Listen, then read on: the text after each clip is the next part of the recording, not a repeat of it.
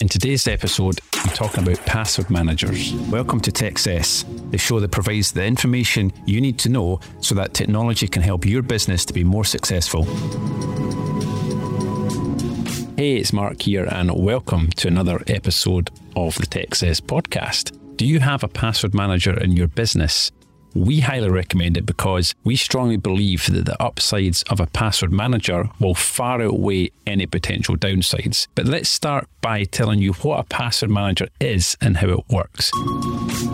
So, the average person has hundreds of online services that they use now or have used in the past. If you're a business owner or manager, you may have many more than this.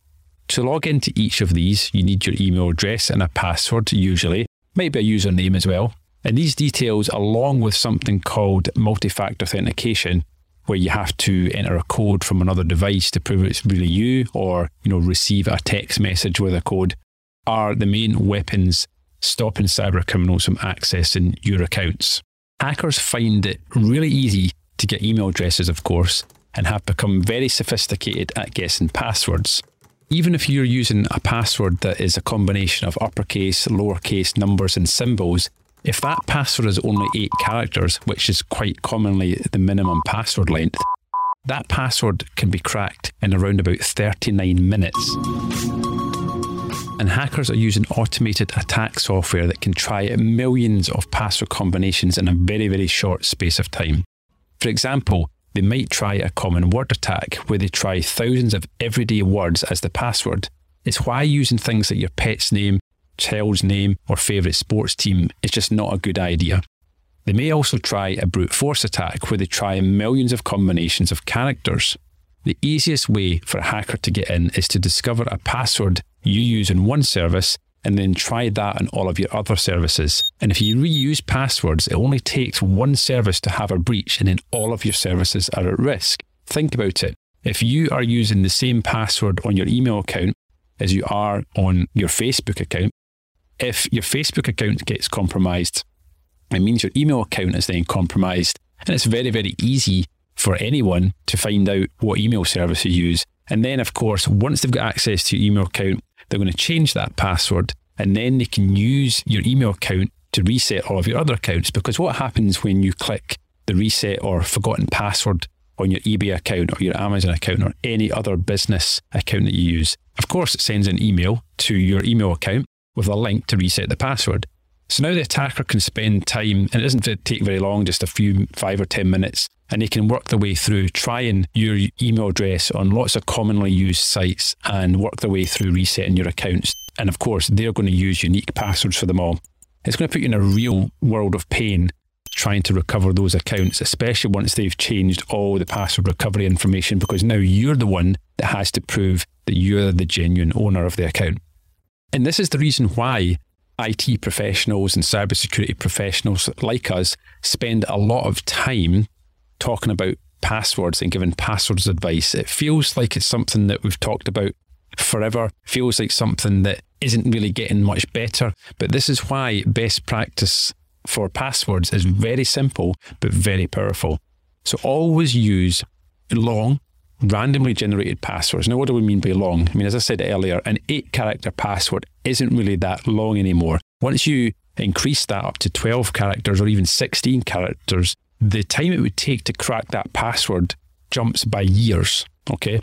You also want to think about things like password sentences or what the National Cybersecurity Centre advise is the three random words. And that's one I use commonly.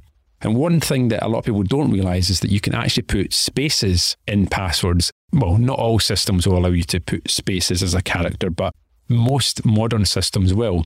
Think of three random words with a space in between, all lowercase, and chances are that is much more secure than any of the passwords that you're using right now. Because one thing I've realized is that when a human being thinks a password is secure, it genuinely isn't. You think it's secure because it's difficult for you to remember it.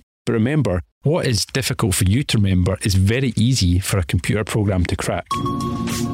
Next piece of advice is to never write down passwords or record them anywhere that's unencrypted. Now, this might seem sensible, might seem logical, but the amount of times that I've walked into offices and literally seen users' passwords on a post it note stuck on their monitor. And the third piece of advice here is to never use a password for more than one service. Of course, with hundreds of services to log into, it's not really feasible for the average human. Certainly, I can't remember probably more than four or five passwords. And if you were to try and remember more than four or five passwords, you'd probably end up with variations of the same password. So, for example, password one, password two, password three, right? And this is where password managers come in. They can store thousands of random passwords for all your accounts, and you don't have to remember anything. So, best practice is one thing, but the reality is it's impossible for most people to remember A, what the passwords are, and B, which password is for which service. And constantly resetting passwords because you can't remember them is just annoying, takes time, and people cheat. You know, it's human nature to do this because we're all looking for tiny ways to make our lives a that bit easier. Some of your team will use weak passwords or they will use the same password across several services or horror, they'll use a strong password, but then they leave it on that sticky note stuck on their monitor. I mean, you think this wouldn't happen in 2022, but we've seen it. I've seen it. I see it regularly. And this is where your password manager comes in because it takes away all of the stress, the difficulty for you and your team. You integrate this with your computers and mobile phones. Everything's got an app these days. And password managers will work with your Windows, Macs, iOS, and Android mobiles and tablets. And when it comes time to create a new password for a system or create a password for a new system, it will randomly generate one for you. A very long password that's difficult for the human eye to read. Ideally, at least 16 characters. The password manager I use, 1Password, I have it set to generate 24 character passwords and it will throw in special characters and everything else too. So, really, really long, really random, and obviously very, very unique for each service. And it will also remember that password. And best of all, when you come to log into the service, the software and the app will actually fill that password in automatically for you because it remembers the service or the website that the password was created for and the username as well. So you can actually log in without ever having to actually type anything for yourself. You get the safety and the speed in one piece of software. What are the downsides? I mentioned at the beginning here that the pros outweigh the cons. So, you know, there has to be some downsides, right? Well, they're all related, of course, to having all your passwords in one place. In theory, and I say in theory, cyber criminals only need to break the master password for your password manager and then they can get into everything. Of course, there are protections and we always recommend you use them.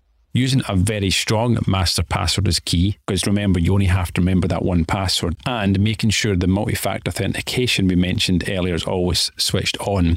It's also sensible to use extra protections such as Face ID on Apple, for example.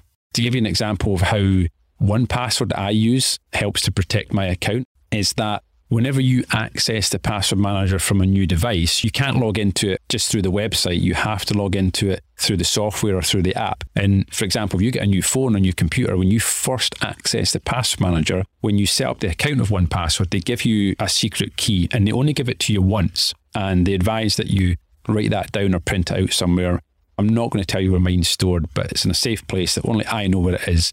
And that unique key is hugely long. You know, you can never remember it. It's, I think, something like 64 characters or something ridiculous like that.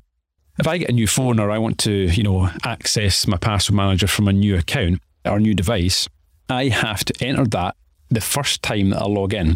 Plus, you have the multi factor plus the master password is a strong password in itself. It's not very easy for anyone to try and access my password manager from a device that isn't one of my devices. Of course, if someone got access to one of my devices, then the only thing that they would need to get access to my password manager would be the master password for the password manager because that device is already authorized to access my account. So, of course, there are always kind of limitations but that's when it comes down to just making sure that you have that one unique, strong password for your password manager. And that's the only password that you'd ever actually have to remember. So, can you 100% eliminate the risks of using a password manager? Of course not. No system is 100% effective, but using a password manager is far safer than not. We believe so, which is why we recommend them because password managers make good password practice easy for busy people. That's all I have for you today. I hope you enjoyed this episode of Techcess. I hope you've learned something from it. I hope you have a great week in business. We'll see you in the next episode. Techcess is an M3 Networks podcast. Find out more at m3networks.co.uk.